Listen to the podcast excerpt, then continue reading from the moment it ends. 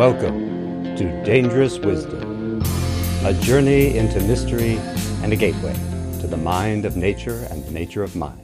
This is Dr. Nikos, your friendly neighborhood soul doctor, happy to be here with you so that together we can create a culture of wisdom, love, and beauty. Auspicious interbeing to you and yours, my friends, and Koinos Hermes. I am super excited, super, emphasis on super, super excited, Oprah-level excited about our guest today, and you'll see why very soon. I'm going to read his intro. This is Dr. Jeffrey J. Kripal. He is the Associate Dean of the School of Humanities and holds the J. Newton Razor Chair in Philosophy and Religious Thought. I love that there's a razor there. It's not the same kind of razor, but it's okay. He is over at Rice University, where he chaired the Department of Religion for 8 years and helped create the GEM Program, a doctoral concentration in the study of Gnosticism, esotericism, and mysticism. That's the GEM, and is the largest program of its kind in the world. He presently helps direct the Center for Theory and Research at the Esalen Institute in Big Sur, California, just south of where I'm at here in the Maxa Reja, the Santa Cruz Mountains. He served as the chair of the board there from 2015 to 2020. That is quite the special place for those of you who are in the know. You know that. Those of you who aren't, look it up. Jeff is the author or co-author of 12 books, 8 of which are with the University of Chicago Press. He has also served as the editor-in-chief of the Macmillan Handbook series on religion, 10 volumes from 2015 to 2016. Jeff specializes in the study of extreme religious states and the revisioning of a new comparativism, particularly as both involve putting the impossible, in quotes, the supposedly impossible, back on the academic table again. We could say the cultural table as well. He is presently working on a 3-volume study of paranormal currents in the history of religions and the sciences, Jeff, and the philosophies. For the University of Chicago Press, collectively entitled The Super Story. We've had the overstory. Now we're going to get the super story. Jeff Kripal, welcome to Dangerous Wisdom. Thanks, Nikos. Happy to be here. Yeah, I am super happy to have you here because I've actually known about your work for some time. And because I can say this because she was very public about working with me, but a client of mine, Sarah Beek, I don't know if you remember her from your time at Harvard. Oh, yeah, sure, of course. Yeah. She, of course, spoke very glowingly about you and your work, and then it took me a very long time to get to it, and then I finally read The Supernatural, which is a delightful book. Everybody run out and get that one, too. The Supernatural is so good, and I just love how skillful you and Whitley Strieber were and how you handled. And it's very relevant now because it is about, loosely speaking, UFO phenomena. And then I knew when I started the podcast, I really want to get Jeff Kripal, man. I got to talk to this guy. Feels like a soul brother. And I wasn't going to read The Superhumanities. And I was hoping maybe you would even recommend something else to read because I thought I'm just going to feel like I'm in an echo chamber. I had this feeling that it was just going to feel so much like my own limited work in academia. And it was... And it wasn't. I mean, so this is the book, everybody, The Superhumanities. And you definitely handle these things in your own totally unique and awesome way. It's 50 flavors of awesome, really. It's really great. And the thing about it is, I read it as a little bit like a love letter to humanity and to the humanities. And the love letter says what a lover might say to their beloved, you are super, more super than you even realize. And then at the same time, it's like an open letter to the professors, an open letter asking a question, what would happen if we were to put the super back on the table, as you say? And what cultural possibilities and what possibilities for individuals as well would open up? Does that sound like a reasonable characterization of you? It sounds like you should have written the back, certainly the back cover copy, maybe the book, Nikos. I mean, that's a beautiful summary of the book, actually, and it very much is a love letter. I mean, that's certainly how it's intended.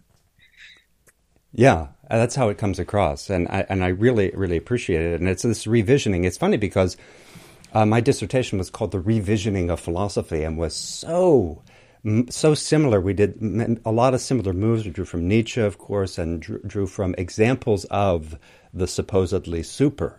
And you draw from religion in particular.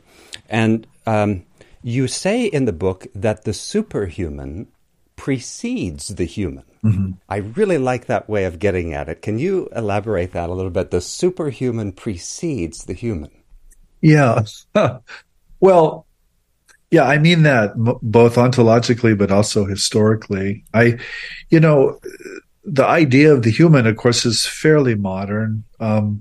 Humanism is generally seen as something that came about over the last few hundred years.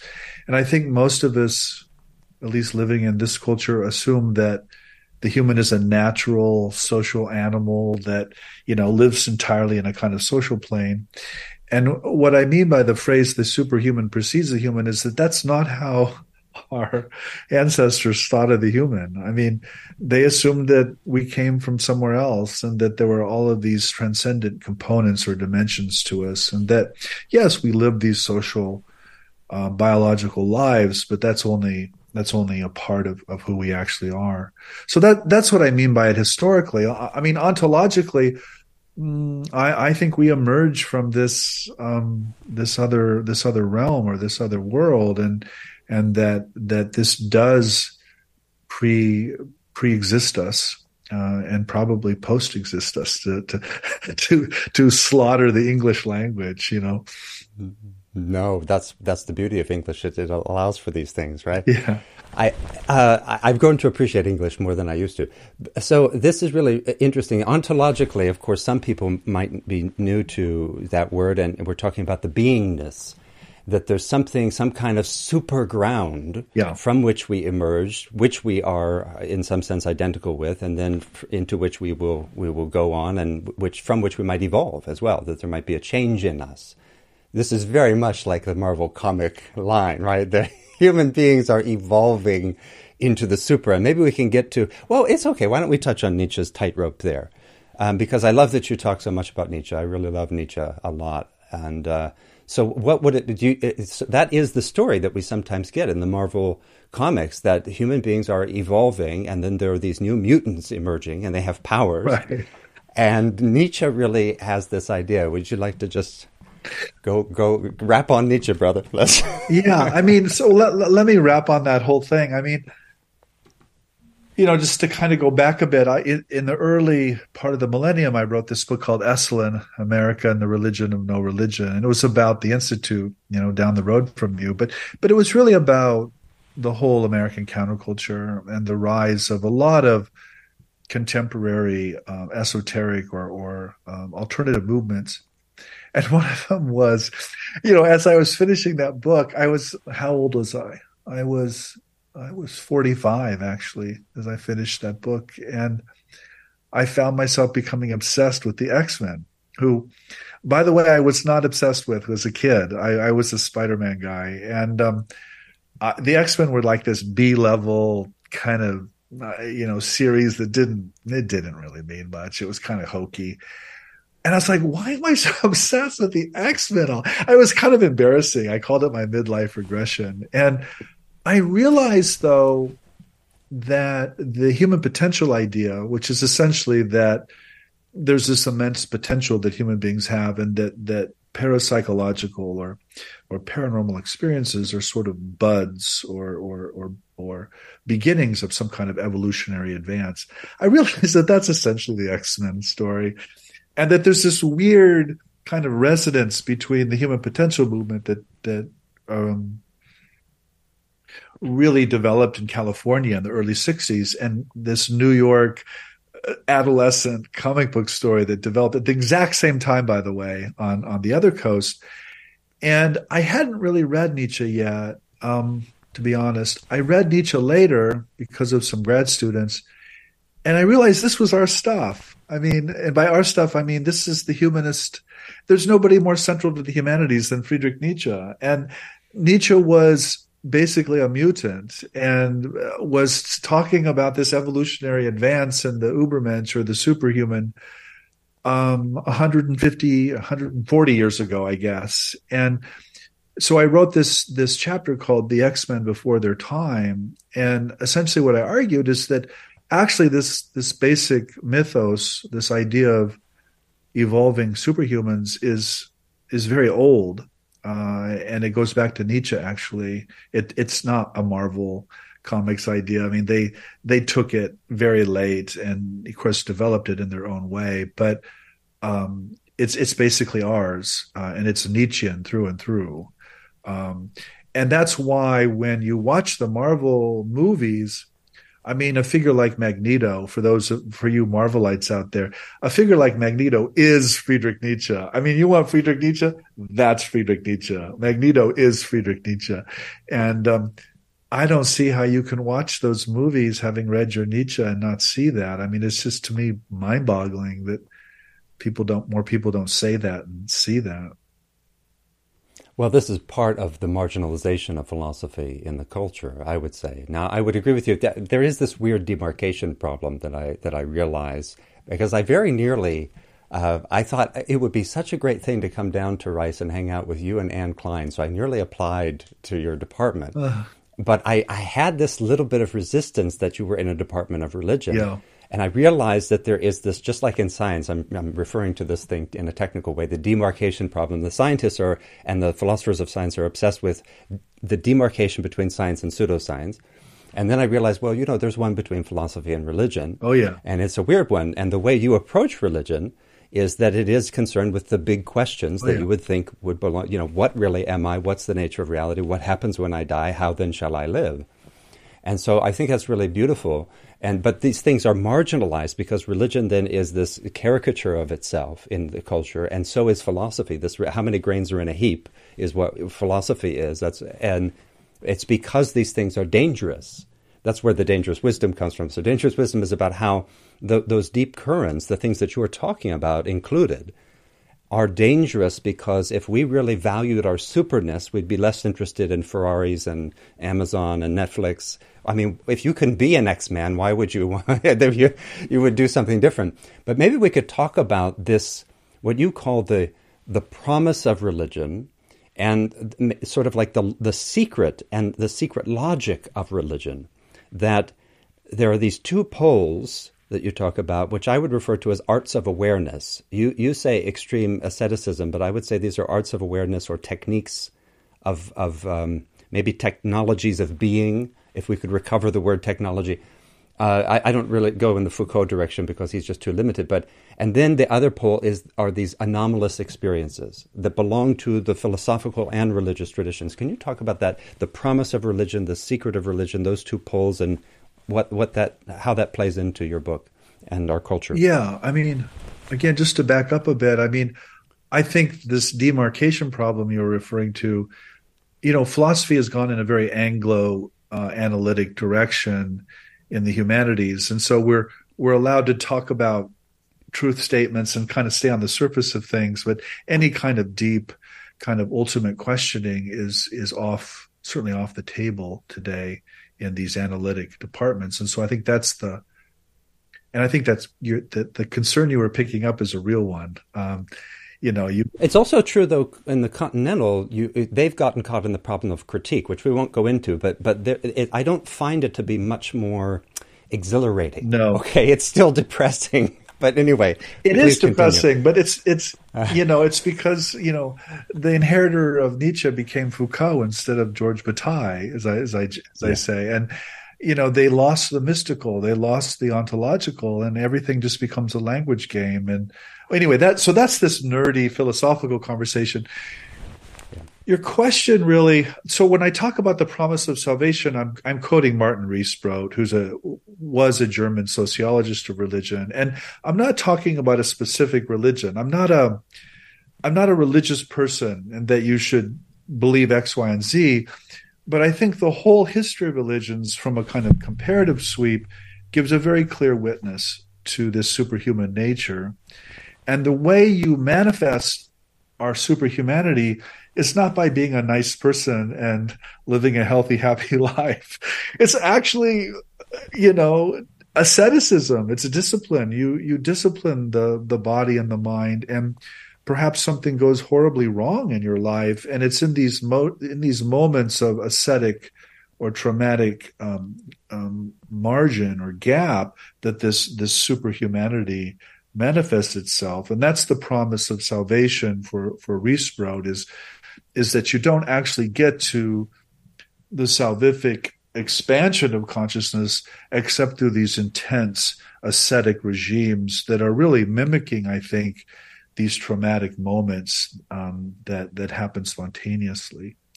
So, for example, to give you a Christian example, I mean, I think a lot of listeners come from a Christian background. You know, the resurrection is this anomalous kind of mystical moment that does not happen without the trauma of the crucifixion and this horrible suffering. And that was the key to a lot of medieval mystical piety as well, is you don't get to the mystical experience except through the suffering, except through the celibacy and the obedience and the ascetic behavior. And that's so not cool today.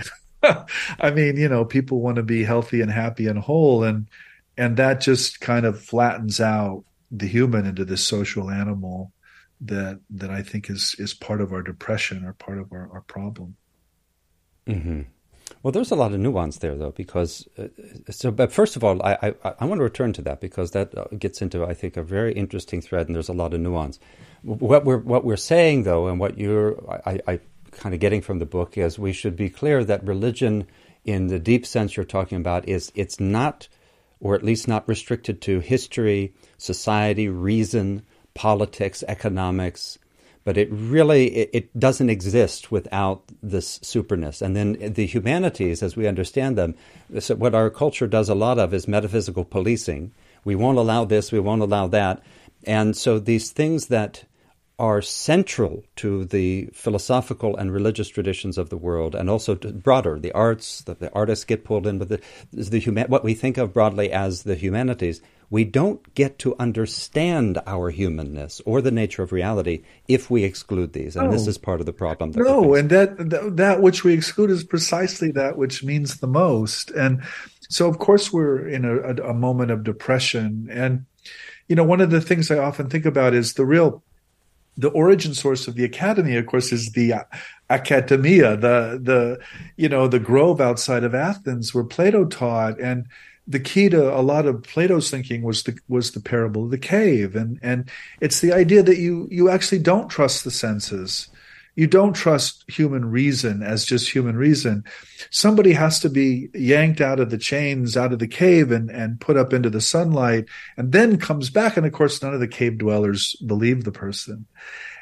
So there's a very distinct sense of two levels of truth. You know, there's the level in the cave and the shadows, and then there's the level of the light outside. And they don't go together so well. And to me, that's the origin point of the humanities, is that sort of mystical sense of immanence and transcendence. And what we've done is we've just cut off the sunlight, right? We've just cut off the transcendence, and it's all immanence now. And we're stuck in the cave, essentially. And this is part of the big problem, why this is so important for those of you listening.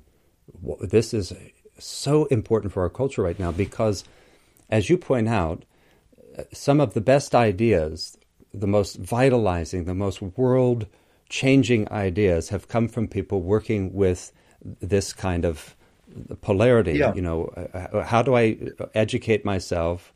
Because I think I would call it educate, but you could say discipline oneself, so that this superness can come through. And given the scale of the problems we face, we need super ideas. We don't need more of the same, which seem super because, you know, Elon Musk says it's super and he's going to launch a rocket to show us how super he is.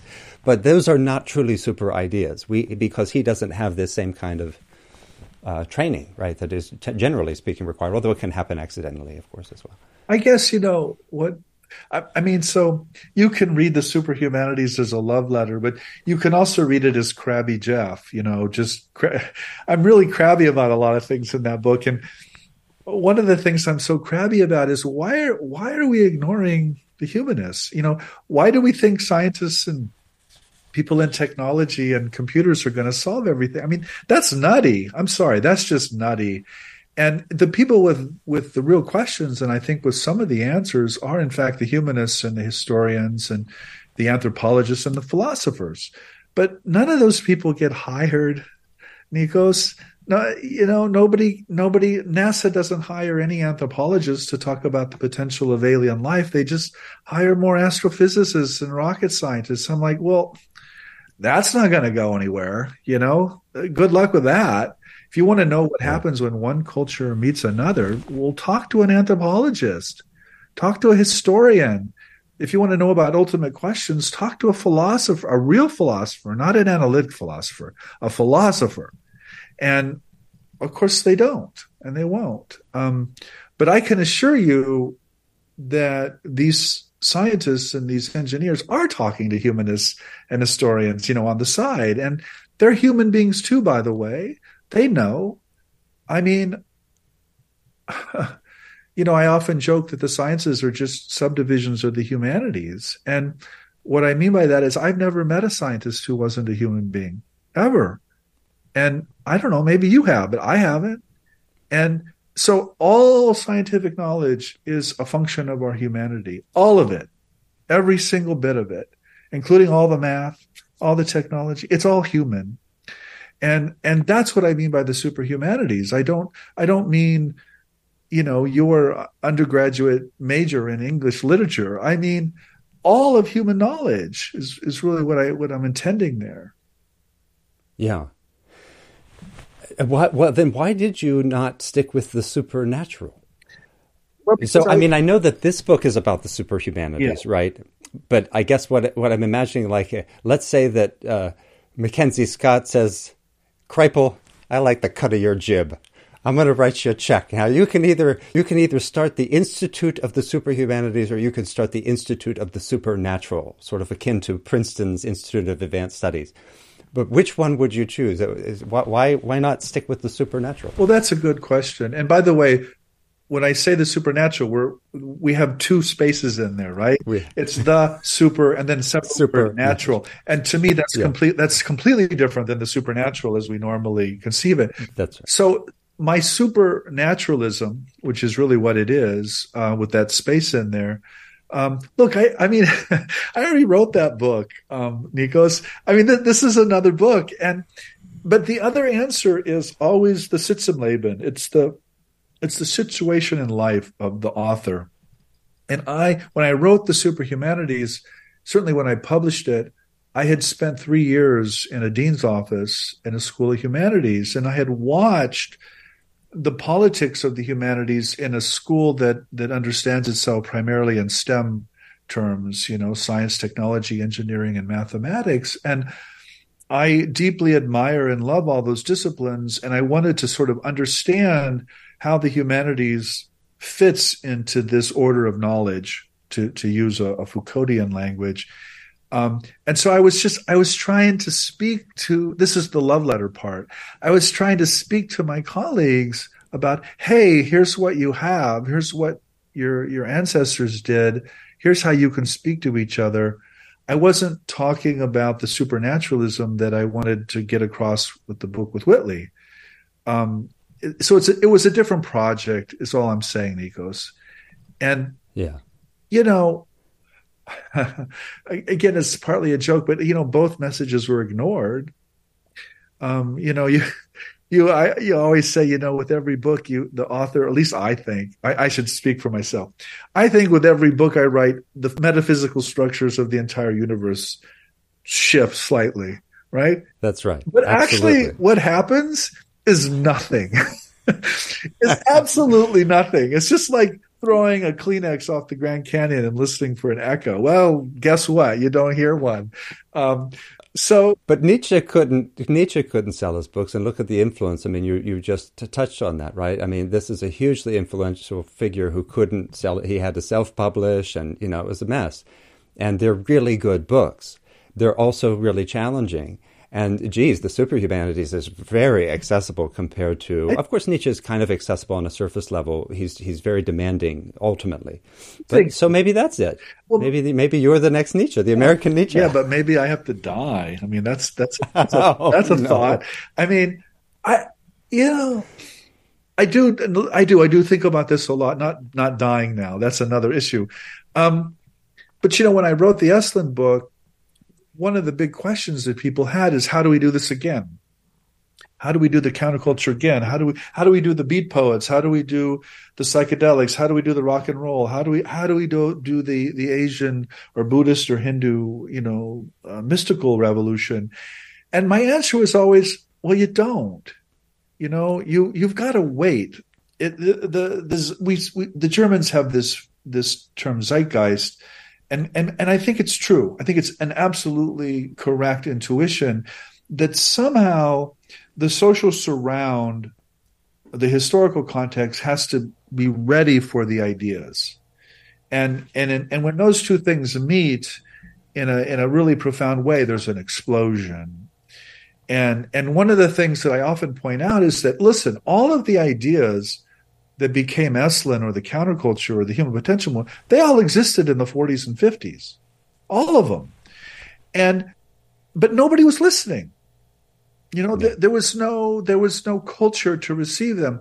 And what happened in the 60s is a youth culture in different parts of the world suddenly was ready to hear these older men and women talk about these ideas they've been talking about for decades.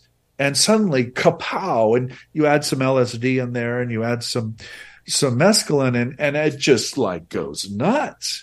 And well, we've got that. We've got that part. It's coming. We're having a psychedelic resurgence, aren't we? Yeah, but we don't have the other, we don't, maybe we no. do, maybe with the climate crisis and the kind of nihilism that's in the culture, the youth generations are ready for something else. I don't know, Nikos. I mean, I work with those young people all the time.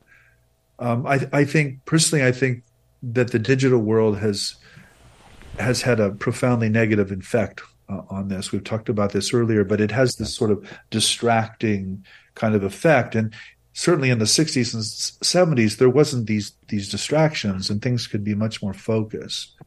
So I don't know. Well, that's another question. There is the question of how we best serve it, because, I often point out take a look at these two contrasting icons, Socrates, and these guys illustrate the demarcation problem so well, because Socrates is the iconic philosopher in the dominant culture, and this dude was pretty religious. Now, he's put on trial, and he says, you know what, I'm doing a service here, and I think you should give me a free lunch. And they kill him. Now, Buddha, who was not very, I really just don't see him as religious. He seems far more philosophical and even more radical as a philosopher in some ways. Obayasikyo writes about this, right, that his version of enlightenment is even bigger or more radical than the Socratic Platonic one. And he says, well, I think you should give me a free lunch, and people do it. And the first universities grow around this movement. And, he gets a following, something he did right. And it was probably a lot to do with the quality of his being. And maybe he wasn't as irritating. I mean, I see him as more awake than Socrates. That's part of it. Yeah. But so this, and I wasn't, I understand as I was trying to say, this was a nuanced point. It is a nuanced point, whatever, that I understand the context that you're writing. This really needed, this letter is important to the humanities and to the humans, this love letter. The thing I was just bringing up is that as you're moving the project forward and you're thinking of opening a school of the superhumanities, why not say the school? Or even let's say Mackenzie said she said to me, hey, I like this dangerous wisdom stuff, and I've got a couple universities lined up. You're going to have your own college with an endowed chair. Now you can have the college of the superhumanities, or you could have the college of mountains and rivers, with an institute of the supernatural, because I love that Kripal. And I say, man, I love me some Kripal too. But I'm trying to get to this idea that as we move forward, you know, is there a way to, because if you have a college of mountains and rivers, then you know you're going to have ecologists there, but you also should have some artists and poets and other types and philosophers and so on. How can we make sure that we are moving forward in a school that teaches our superness, that says, scientists, you need to come in here because, again, you're not going to get the best ideas with this regular mind. Yeah. Of course, you think it's such a great mind because you can put rockets on the moon, but that mind is actually not the best mind according to our own traditions, mm-hmm. that there are states of consciousness, styles of thinking that are radically different and you just don't have contact with them. Yeah, I mean, again, you should write the book, Nikos. I mean, that's the point. I mean, you know, a lot of philosophers of science, I'm sure you read, and historians of science, they'll often point out, I think absolutely correctly, that science is really good at saying how things work. It's the behavior of the natural processes that the science is really good at. But what the natural processes are, they don't have a clue, and they frankly don't care. And it's the philosophers and the humanists who actually care what these things are. And you know, this is the ontological question again. And so I couldn't agree more. I mean, if I had to choose, first of all, I'd probably choose the School of the Superhumanities because I think it's cooler. I think it's a cooler phrase. You know, I want to be in a school that teaches people how to be mutants, essentially. I mean, I want to be Professor X, to be really blunt about it. Yes. I mean, but who wouldn't? I mean, this is the thing. It's like, oh my God, you want to get these things like inked into the culture. Just do this. You know, so we don't do that. I don't, you know, it does actually come down to money, by the way, and donors and people funding things and not funding other things. And I'll give you an example, Nikos, and I've talked about this elsewhere, but I had a long conversation once with one of the real leaders of psychedelic research in the country. And you know, people who are given psilocybin in particular often will have a profound mystical experience of the nature of reality. I mean, they'll have an ontological revelation, and it'll blow all their categories. It'll blow their minds. And when I read these psychiatrists writing about it, and they were always psychiatrists, I was like, well, why don't you just hire someone who actually knows something about mystical states? Why do you rely on psychiatrists to tell you? And what the person said to me was, we actually tried to do that, and the grant agency cut it all out. You know, they wouldn't give money to hire anybody but real scientists.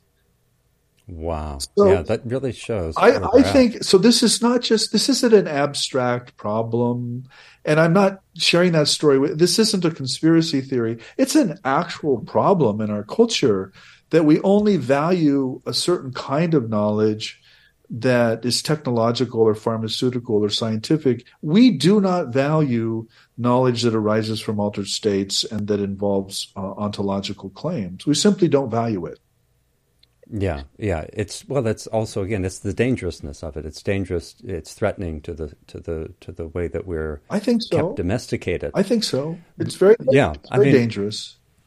Yeah, I mean, I really think, I've said this many times in different episodes and written about it, that we really shouldn't leave science to scientists, that it should be considered silly to run scientific experiments or to do scientific work without including people from the arts and the humanities and ordinary citizens who are just might be living nearby.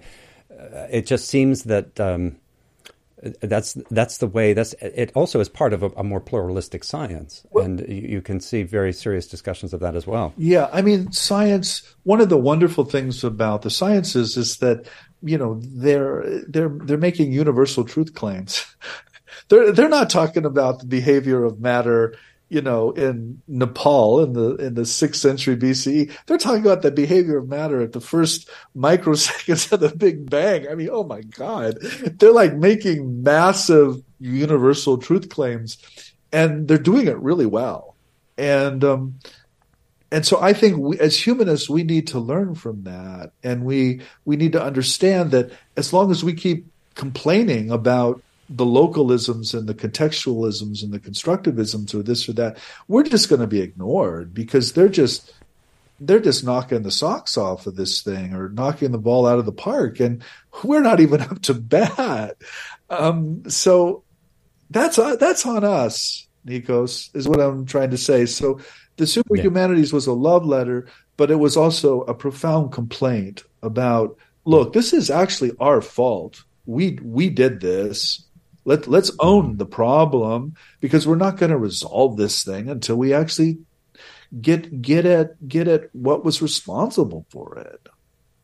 Yeah, no, I agree with you. I mean, the crisis we face is philosophical. I mean, that's how, I mean, I just look at it differently, right? That you have a philosophy of science and you have philosophies running the culture, because for me, philosophy is how we do things. Yeah.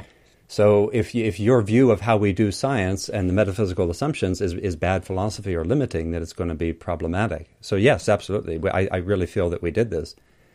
Let me, in the spirit of comparative religions, let me invoke Festivus. And, of course, in Festivus, you have the airing of grievances. So, Kripal, I got some problems with you. No, I'm kidding. These are more loving questions. But at one point in the book, you said something, and I haven't had a chance to look at, a huge amount of your work, but I saw it at least in one other place that I noticed. Or something similar. I mean, this sentence is unique probably to the Superhumanities, but you said that an abusive jerk can be enlightened. Now, so as a philosopher, that seems to me to be a false claim. And I wonder if this doesn't open up some places where we could... This is very nuanced. This is not easy stuff to talk about. But, okay, in what sense does the super actually become its own kind of distraction and confusion? Does it further confusion? Because... So from the standpoint of, let's say if I'm holding up a gold standard like Buddha, okay, yeah, and I know he's partly myth, okay, but I like also this touches on Joseph Campbell, who used to say, well, let's not talk about myths, let's talk about a mythology. There has to be a holistic ecology that is metaphoric of human potential. And so what Buddha presents is an education, and he's not alone. There are other traditions. I think Socrates would agree with this too. Socrates would say, look, if you are an abusive jerk and your spiritual community falls apart because you're an abusive jerk, or just in general, people are complaining about it, maybe what you should conclude is you're not enlightened, because the view that Socrates would have is that you do the wrong thing because you don't have wisdom. And Buddha would say the same thing, that you do the wrong thing because you're not wise. And that unfortunately, because especially this is part of our situation, right? We are so spiritually starved that we have like a kind of soul scurvy. And somebody gets a bite of lemon, and oh my God, it's an ontological change. And they don't realize that they're completely still malnourished, right, and they really don't understand what they've experienced. They think they do, and they may think that, like, even maybe you have read Hakuin's, the one hand clapping guy, the great Zen master and philosopher. In his spiritual autobiography, he's really good about identifying this, which the Zen tradition tries so hard. They've got this whole koan curriculum to try to deal with this problem. He said, when I had my first Satori, I thought nobody since Buddha had been so enlightened. I mean, I was the second coming, man. I was Maitreya. And I went around challenging people in Dharma combat, right, which luckily they had that tradition so you could check yourself. And he kept winning. And so he kept thinking he was enlightened. Right. And then finally he encountered somebody who put him in his place. And then it took him many, many, many years, he said, many big Satoris and countless little ones. So I guess what I'm getting at is there's a little bit of separation, that I understand how you're separating the ethical, the intentional, and so from the experience. But by isolating the experience, we could get too hooked on it and not realize that it's not as useful if we're not cultivating wisdom in relationship, if it's not an educational process. Can you reflect at all on this and your claim that abusive jerks can be enlightened? I can reflect a lot on it, Nikos, and share with you the reasons for why I wrote that, but also my own doubts and my own struggles. I mean, so I was trained in the 80s and early 90s And we were just coming out of the 60s and 70s, frankly. And I was in the comparative study of religion. And a lot of my friends had come out of these, essentially these guru movements. And they had been touched, I mean, sometimes literally, by the guru and sent into the stratosphere. They had had Kundalini awakenings. They had had enlightenment experiences. They had had all kinds of experiences, sometimes by the literal touch of a guru, or the guru just looks at them. So clearly the guru is doing something, or at least that was the experience of my friends. Later, these gurus, it was discovered, were also doing other things. They were having sexual intercourse with some of their disciples, and they were frankly lying about it very often. And I watched my friends, and by friends I really mean friends. I don't mean people I knew, I mean friends. I watched them either affirm the kind of devotional perspective of the community that the guru can't possibly do anything bad because the guru is the guru. And I also saw people who were essentially debunkers saying, well, because the guru did X, Y, or Z, there's nothing to A, B, and C. There's nothing to the teaching. And I was just like, well, both of those things are clearly false. So clearly the guru is doing amazing things and sending people into these altered states of consciousness, and the guru's doing really bad moral things that we consider really awful and abusive. And both things are true. Can't we just admit, the sort of phenomenology of what's happening here? Do we have to fall into denial one way or the other? And so, this was my debate particularly with a friend named Bill Barnard. And Bill's still teaching. He teaches at SMU, and we published a book together called Crossing Boundaries, and it was really along this debate on whether essentially mystical experiences are moral or immoral or amoral. And the position I took, which was in some ways a rhetorical position, but also an honest one, was that human beings can have mystical experiences in completely amoral contexts, like say a car accident or a heart attack or something, but they can also have mystical experiences because of immoral events like sexual abuse or physical abuse, and they learn to dissociate, and later that these result in these really positive experiences. And Bill took the position that took, I think, what's your position, that a truly enlightened state is a profoundly moral state as well, and that you couldn't possibly hurt another human being if you were in such a state. And I've always expressed skepticism about that. It doesn't mean I know that I'm right. I hope I'm wrong. I hope that a truly enlightened state is a truly moral state. But my suspicion is that morality itself is a function of individuality and our social egos, and that if we're in a truly enlightened state that is beyond the person or beyond the social ego, that speaking about morality is not even relevant anymore. And I see this reflected in a lot of figures, including, by the way, Friedrich Nietzsche, who wrote a lot about beyond good and evil, by the way, as we both know, and was a misogynist in many ways, and had some views that I think very few of us would want to accept or affirm. But he was still brilliant, and I think he was still enlightened in some ways. And so what I'm trying to say is, people can be enlightened in these spiritual ways, and they can also do really bad things, and that those are two completely different levels that can function independently. That's what I'm trying to say. No, I follow you. I think that this is the place where I feel like there's a fragmentation happening, yeah. and the spirit of what you're pointing to is holism, and the fragmentation is the mystical experience. Yeah. A mystical experience isn't enlightenment. You're not awake, fully awake. It's that you have had a glimpse, and again, maybe your ontological doors have been blown off in a certain sense. And it's only to say, look, just don't say you're enlightened. You can say, I've had a huge ontological shift, and now I can do certain things that could help you on your journey, but I'm not enlightened, and I'm not likely to make you enlightened. Yeah, you know, like, wouldn't it just be better? If that's how you want to define enlightenment, then I agree. Of course that's true. It's just, that's actually not what actually happens, though, historically.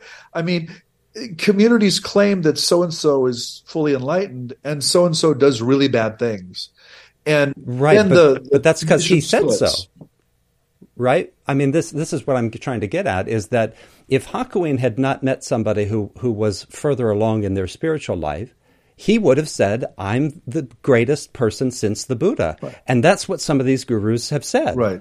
Right? So, I mean, the same people we're talking about, because I have some in mind that I think are probably overlapping with some of the ones you have in mind. And that was their claim. I am as enlightened as Buddha. Right. And so Hakuin, his spiritual autobiography, is saying, if you don't know any better, and then if you look at his commentary on the koan curriculum, which is the spiritual common law, for those of you, it's sort of like just how we have common law, where there's an instance that illustrates justice so well that we don't have to pass a law. So there's a spiritual common law, these kind of iconic moments that illustrate awakening. He's very clear in his commentary that this is what is going to happen when you have a big satori. You're going to think you know everything. And this is my own experience, even, is that knowing, and not that I went around, because of reading Hakuin and Buddha and Socrates, I really was able to say, okay, this feels huge, but I know I'm not as enlightened as the Buddha.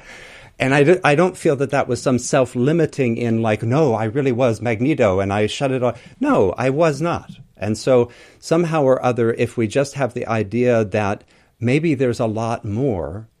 And this is the difference too about Buddha. Is now, of course, we would never know if Buddha had, this would have all been covered up by now. But certainly it's the case that he offers something that you don't tend to see in these gurus, which is so much information about the nature of the mind, how it works, how you can investigate it, and then medicine for the traumatized people. I mean, this is the guy who invented compassion meditation, which today even our science is saying, wow, that's very amazing. And he did it for people who were having a difficult time. He didn't run around touching people and turning them on.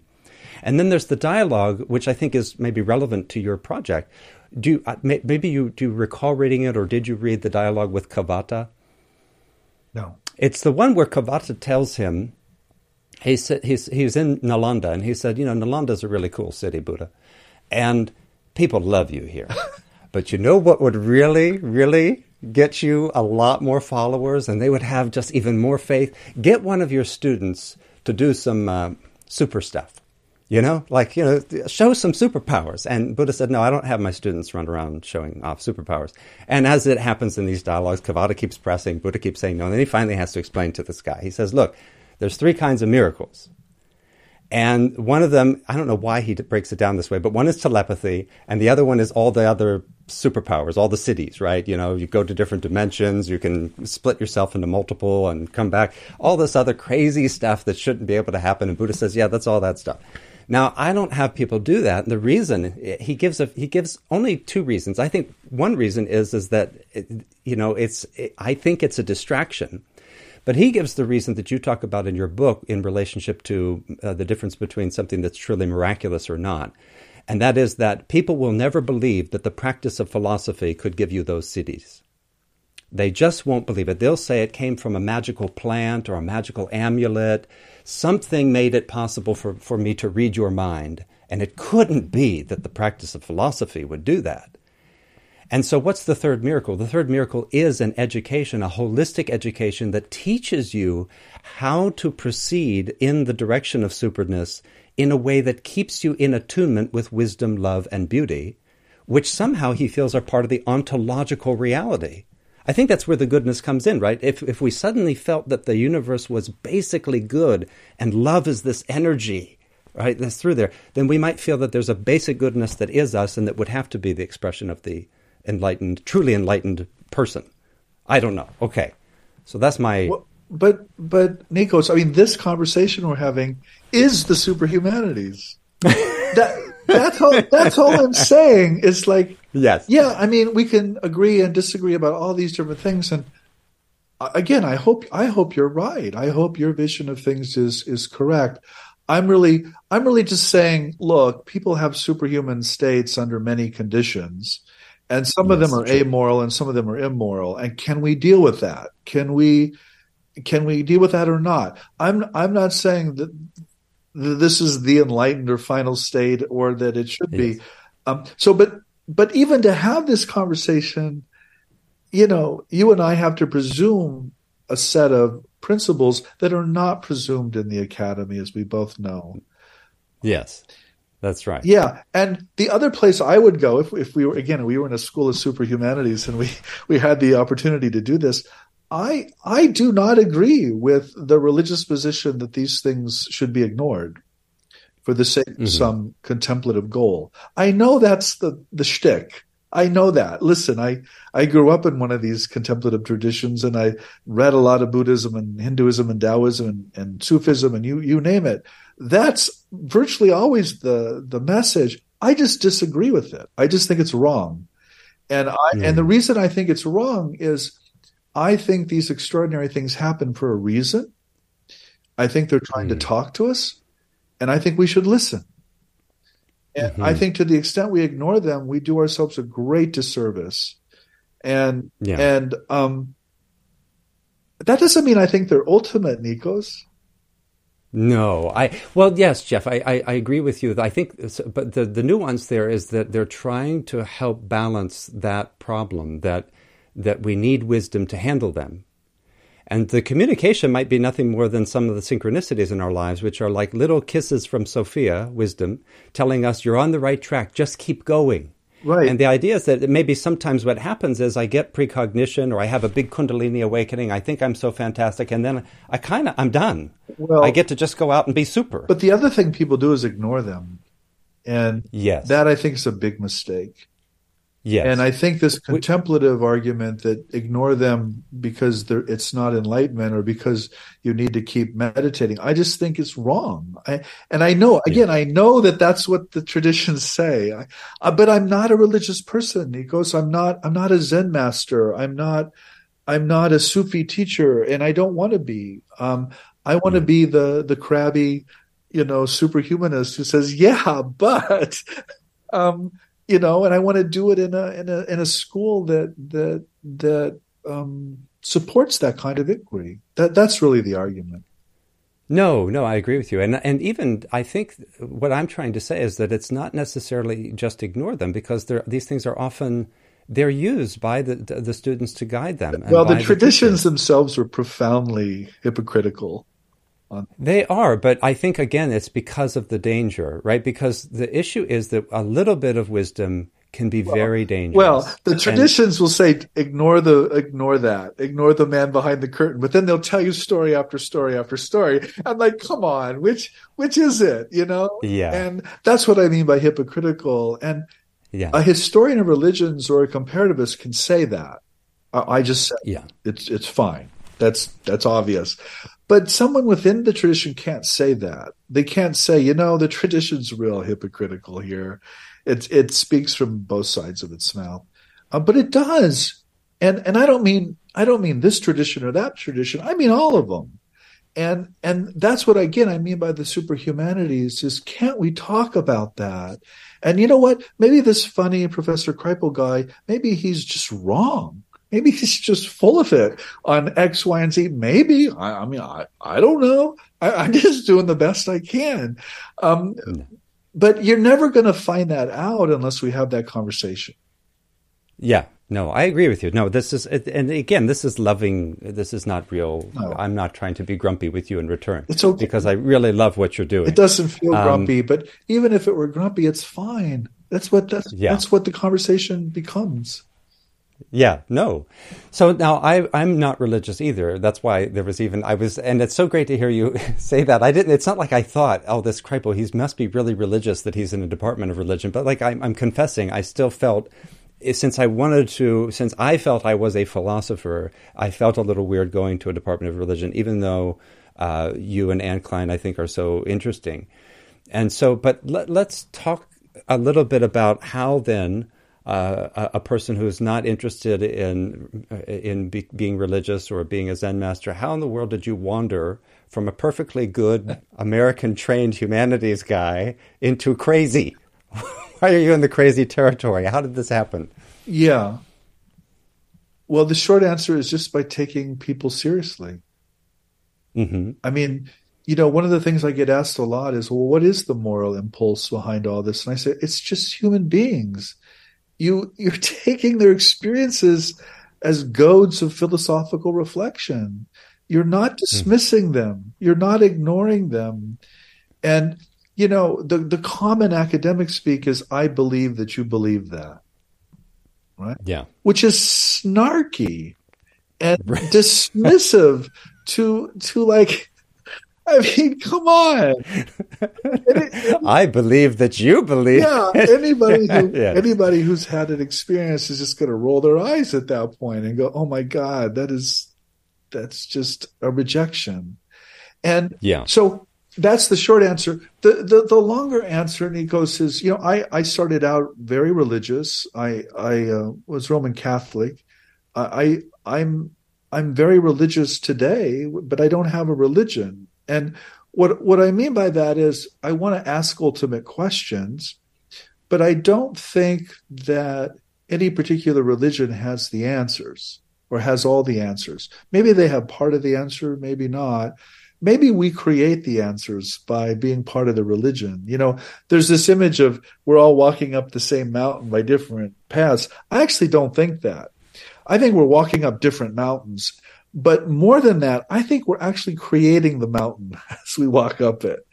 So there's a kind of radical constructivism that's at the root of my questions. But it's not just constructivism in the Foucauldian sense. It's a kind of ontological claim that we're actually creating these realities as we participate in them and as we walk them, as it were. So in my mind, I'm just a human being asking questions of all of the cultures and religions I know. And I'm not putting one of those religions or cultures, I'm not prioritizing any one of them as having all the answers. And I think that's very simple and very kind of obvious. I also think it's very radical and very dangerous, to go back to your adjective. I think it's profoundly dangerous because what it essentially means is there is no way to, and there shouldn't be a way to argue that one human community is better than another human community. Okay. Mm-hmm. Well, but that's the basis of our whole world, and frankly, of all of our religion. All of our religions argue that. they all do. Yeah. And all of our nation states argue that, and they build borders and walls and have guns and commit massive violence to support that. So this is an incredibly dangerous thing to do, and I don't say that lightly. I don't say that as a rhetoric. I understand that. And I've said for years that our ancestors, you know, ended their lives in prisons and towers and were melted in the market square. Let's be clear about this. Let's not be naive. And, you know, you mentioned Socrates. Well, they killed him. Okay? They killed him because he was asking difficult questions that they didn't want to think about. So I don't honor culture or society or anything or anyone here. It's a kind of dangerous kind of inclusivism, as it were. Mm. Mm-hmm.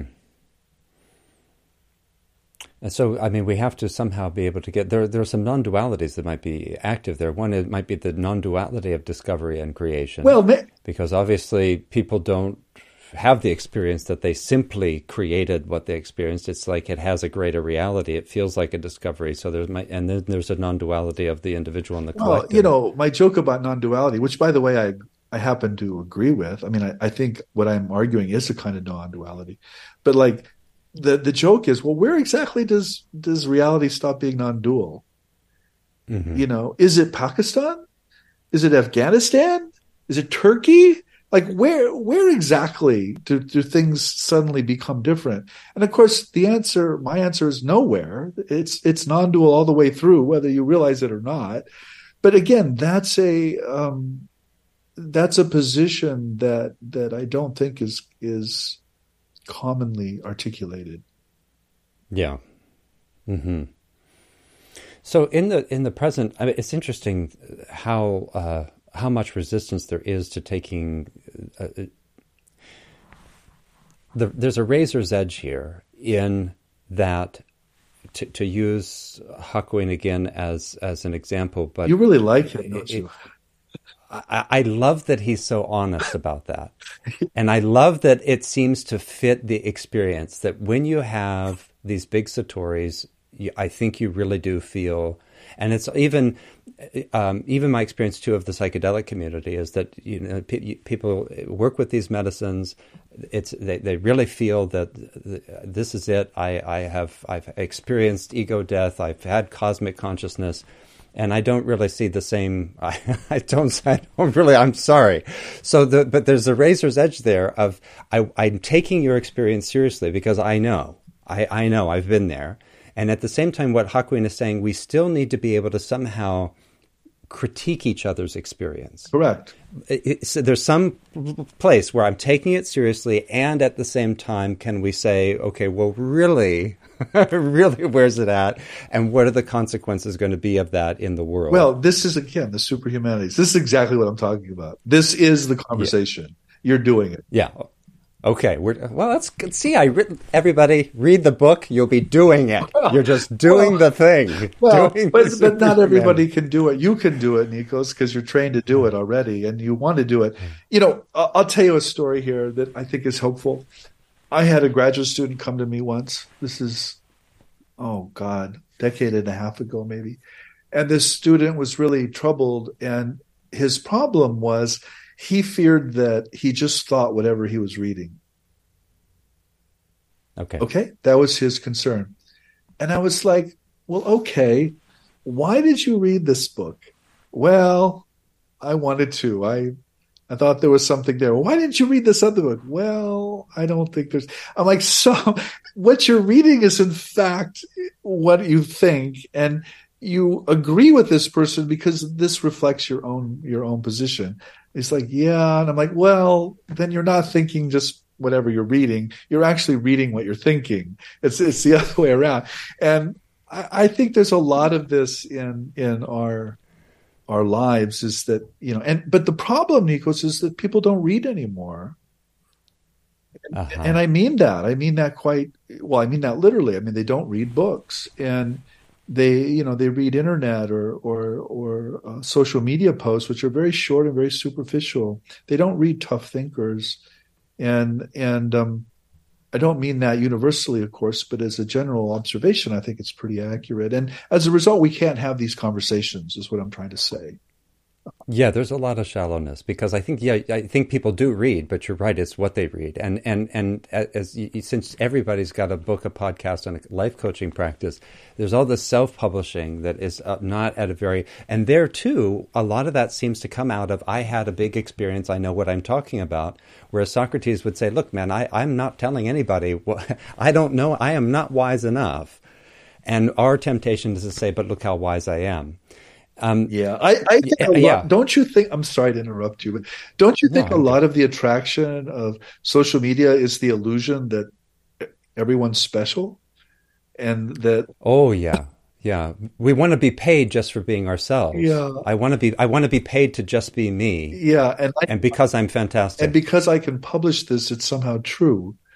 And of course, if you're in an academic environment, you're constantly being challenged by your peers. And when you publish something to be critiqued, to be rejected, and then to be nuanced. And you're constantly adjusting to whatever your peers are saying to you. And there's a profound respect, I think, certainly in my academic world, for expertise, for professionalism, for training. And there just is none of that I could see in this social media. Everybody's an expert on everything. I'm like, no, you're not. You don't know anything.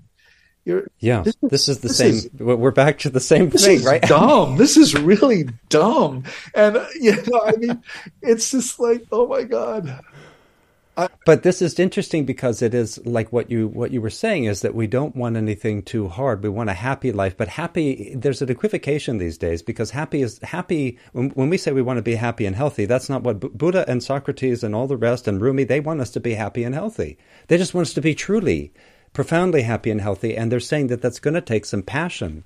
It's going to challenge you. Yeah. It's going to feel threatening. That's the other meaning of dangerous wisdom. I want to stay away from anything that's too hard or too deep because it's threatening to the comforts that I have in this life. And that's part of the magnificent bribe that the capitalist system gives you. Look, I'm going to give you a Keurig coffee machine and a Tesla, and you're going to and you can turn on Netflix and you can order stuff and it'll show up at your door. You're like a magician.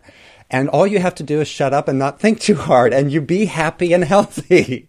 And you miss the deeper health which is what a true education demands. Well, this was part of the Esalen history. This sort of, it was an anti-psychiatry movement is what it was. And the basic idea was that health, or in your case, happiness, is really just a coordination with whatever the social system is saying. That to be healthy, happy, and wise, as we put it in our easy speak, it's just to say and think whatever the culture says and thinks, and that by definition cannot be wise and will not lead to happiness. It will actually lead to the opposite direction.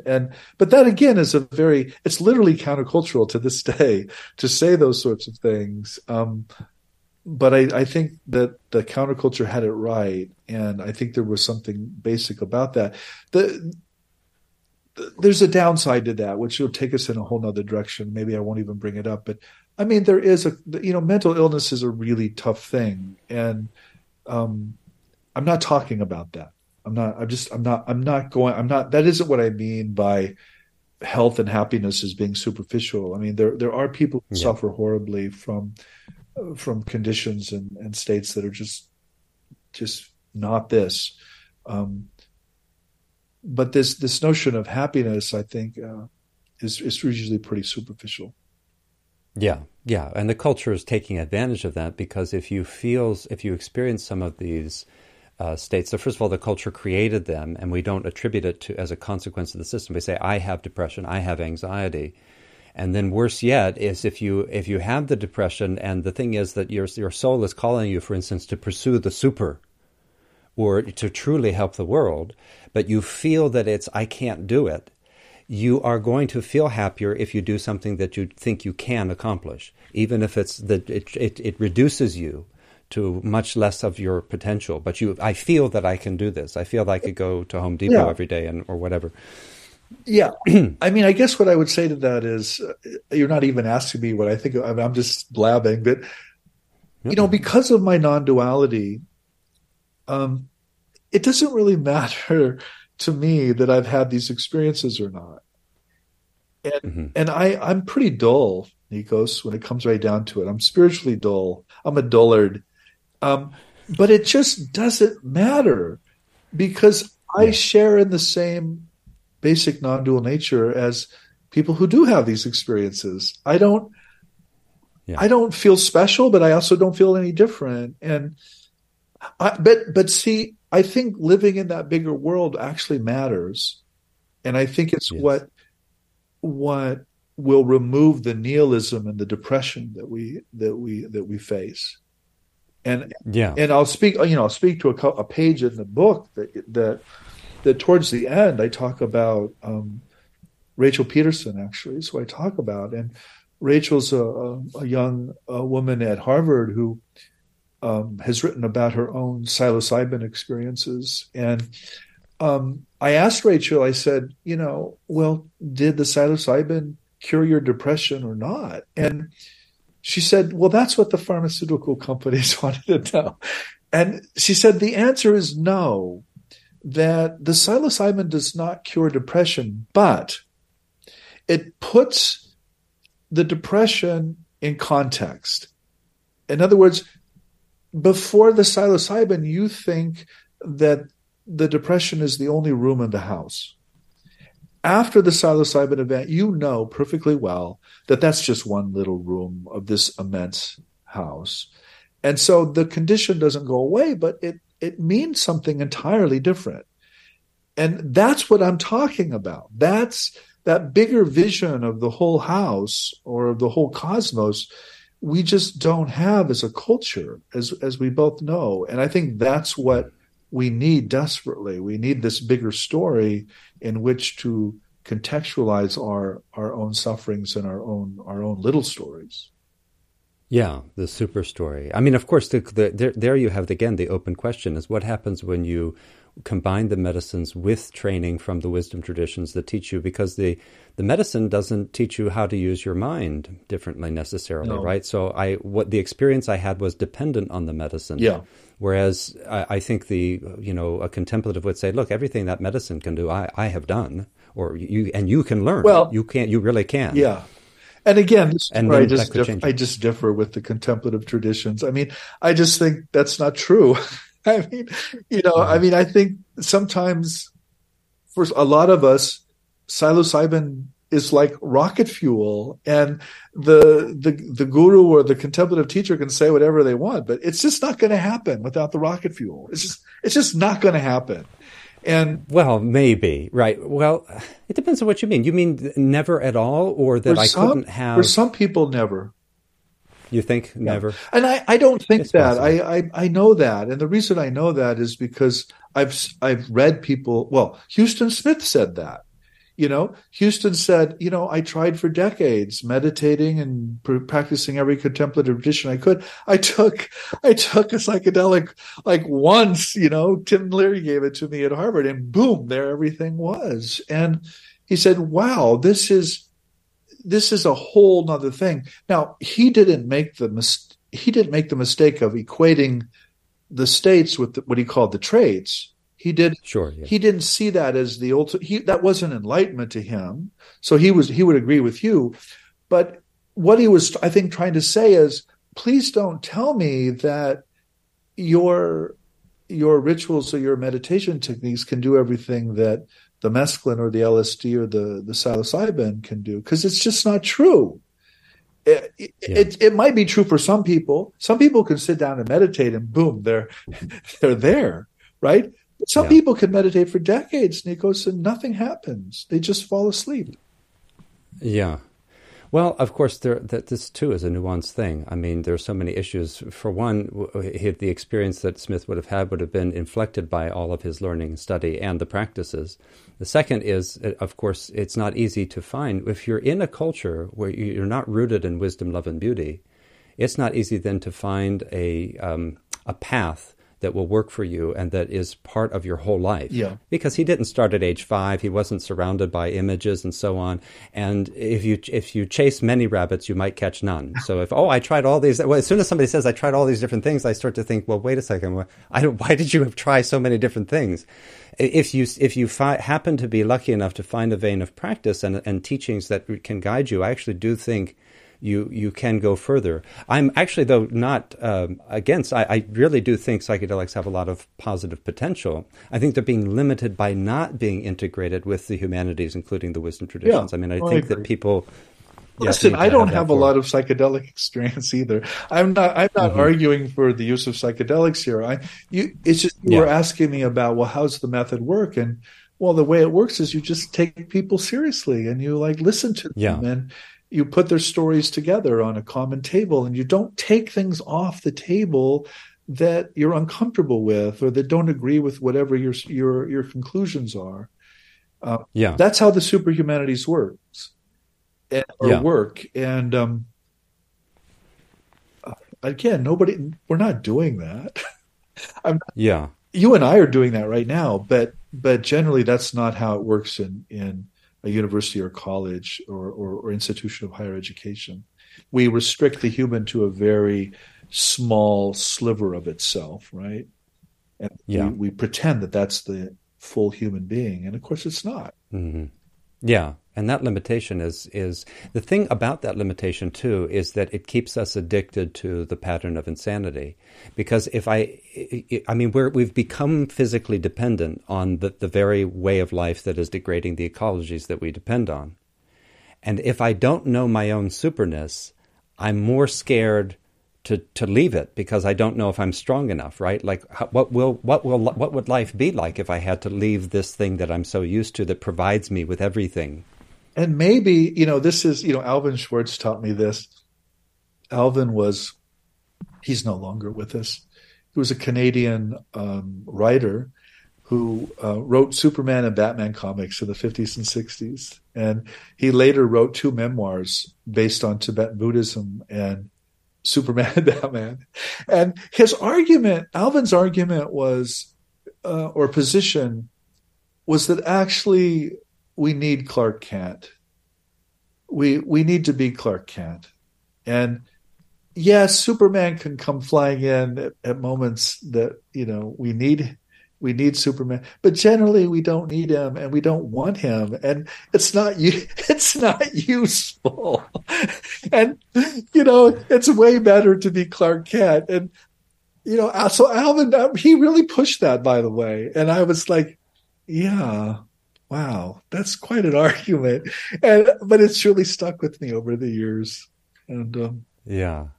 Yeah, it is an interesting way to think of it. It's, of course, another way to think of it is that we could get rid of Clark Kent if the Superman was really the way Superman is, because there's the Otto Rank, right, tells us that the defining issue. Why does Superman help the world?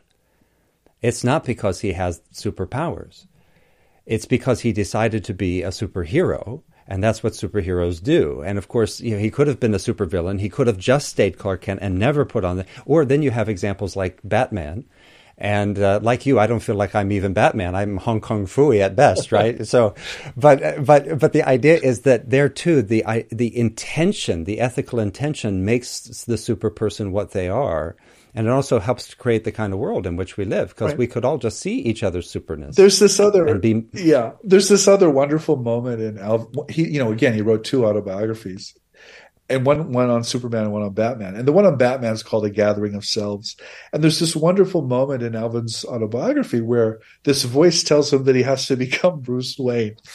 And Alvin says, well, I can't become Bruce Wayne. Bruce Wayne's a fictional character. And the voice answers back, that's okay, so are you. And it's just like, whoa. It sort of kind of pulls the rug right out from under you. And I guess that's what I'm trying to say is it's okay. It's okay to be you, because you're not you anyway. I mean, it's just you're this same non-duality I am. There's an anthropologist who wrote something similar about this. He was talking about this going to meet this shaman.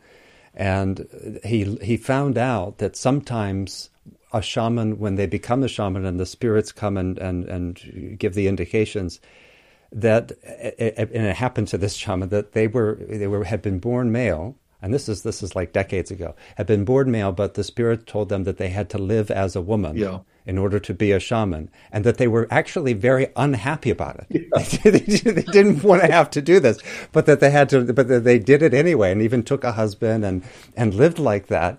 And that it, just if that's what the spirits tell you, then it's like being told, yes, you're going to have to be Bruce Wayne. I don't want to do that. I mean, it's like a lot of the children who remember previous lives. There's a lot of gender stuff that goes on in those stories, and you have women in a past life becoming men in this life, and vice versa. And it reminds me of there's a song called "I Am My Own Grandpa." Have you ever heard that?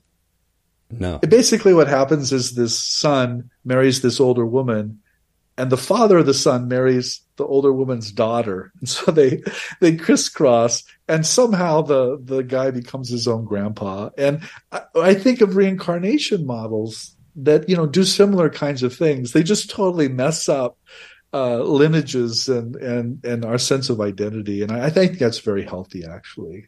I think that's what we need. But we don't have anything like reincarnation models in at least Western theistic culture. I know there's a lot of communities of immigrant or stable communities sounded too. But I think we need those, actually. Yeah. Well, I want to end by recommending The Superhumanities to everybody. And then maybe we could also, in the spirit of looking at experiences that really just seem to demand that we take them seriously, can you just plug your other two books that you wrote with experiencers? Oh, sure. And, I can certainly endorse one of them. The other one I'm looking forward to reading at some point. So I did these intentionally, by the way, because I wanted to write books with experiencers. One's with Whitley Strieber, the science fiction writer and author of Communion, which I think is the finest abduction account we have, actually, to this day. It's called The Supernatural, 3 words. It came out in about 2014 or so. 16. When is it, 15? 16. Oh, 16. It's basically just, it's me writing a chapter and then Whitley and then Jeff and then Whitley and then Jeff. And it's just kind of a back and forth between us. And it's the idea of the book is the study of, well, the humanities has something to say about your experiences, Whitley, and you have something to say about the humanities. So let's see where that goes. And then the other book I wrote after that, it's called Changed in a Flash. I wrote it with a woman here in Houston named Elizabeth Crone, and it's on her near-death experience. She was struck by lightning in 1988 and had a whole series of near-death experiences and then a sort of parapsychological abilities. And the first half of the book is all Elizabeth talking about her life and her NDE. And the second half of the book is Jeff commenting on that life and the NDE from the perspective of what we do in the humanities. Yeah. And that one is interesting because my understanding is part of what really calls us to take the experiences seriously is the fact that she was emailing her dreams to herself, right? And so she had timestamps showing that she had seen something and describing the email and then seeing it in the news. Yeah, and it really comes down to whether you believe Elizabeth or not. I actually got one of my computer scientist colleagues to go to her home, and he ran some forensic software on her computer, and basically the conclusion of the forensic analysis was that he couldn't determine that she was telling the truth, but he also couldn't determine that she was not telling the truth. What had happened is she had changed computers so many times that her computers naturally cut off the back computer language that would have been required to determine whether she had actually emailed herself at this time or not. The computer scientist was just really honest about it. He says, look, we can't tell. We can't tell one way or the other. But we tried.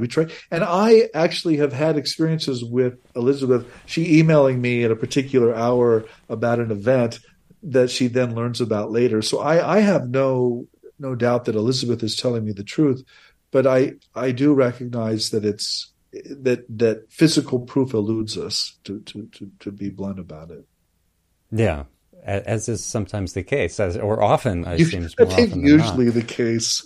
Yeah. I mean, sometimes we have really good data, and I just did an interview with a neuroscientist who reviewed a lot of this data, and you cite people who review the data, that we have some compelling data. But so the experiences are there to be taken seriously, and the question is how we move forward, and that's part of the super story. The super story will help us move forward, I hope. Well, and those two books are very much about, okay, I'm taking these experiences as goads or calls to think. Let's do it. Let's see how this works. Yeah. Well, thank you, Jeff. This has been really awesome. I wish we had more time, and maybe we'll have you back again. I'd love to come back. I'm sorry I can't do this longer. We actually have an attic fan expert coming in a few minutes to look at our attic fan, which is just toast. And it's a very bad scene. It's very, very hot here, by the way. So we need the attic fan. Oh my goodness! Well, good luck with that, and thanks to all of you for joining us. I again recommend Jeff's books: The Superhumanities, The Supernatural, and the last one was Changed in a Flash. Changed in a Flash. You can find those wherever books are sold. And if you have any questions, comments, reflections, stories of the supernatural, send them in through dangerouswisdom.org. We might be able to bring some of them into a future contemplation. Until then, this is Dr. Nikos, your friendly neighborhood soul doctor, reminding you that your soul and the soul of the world are not two things. Take good care of them.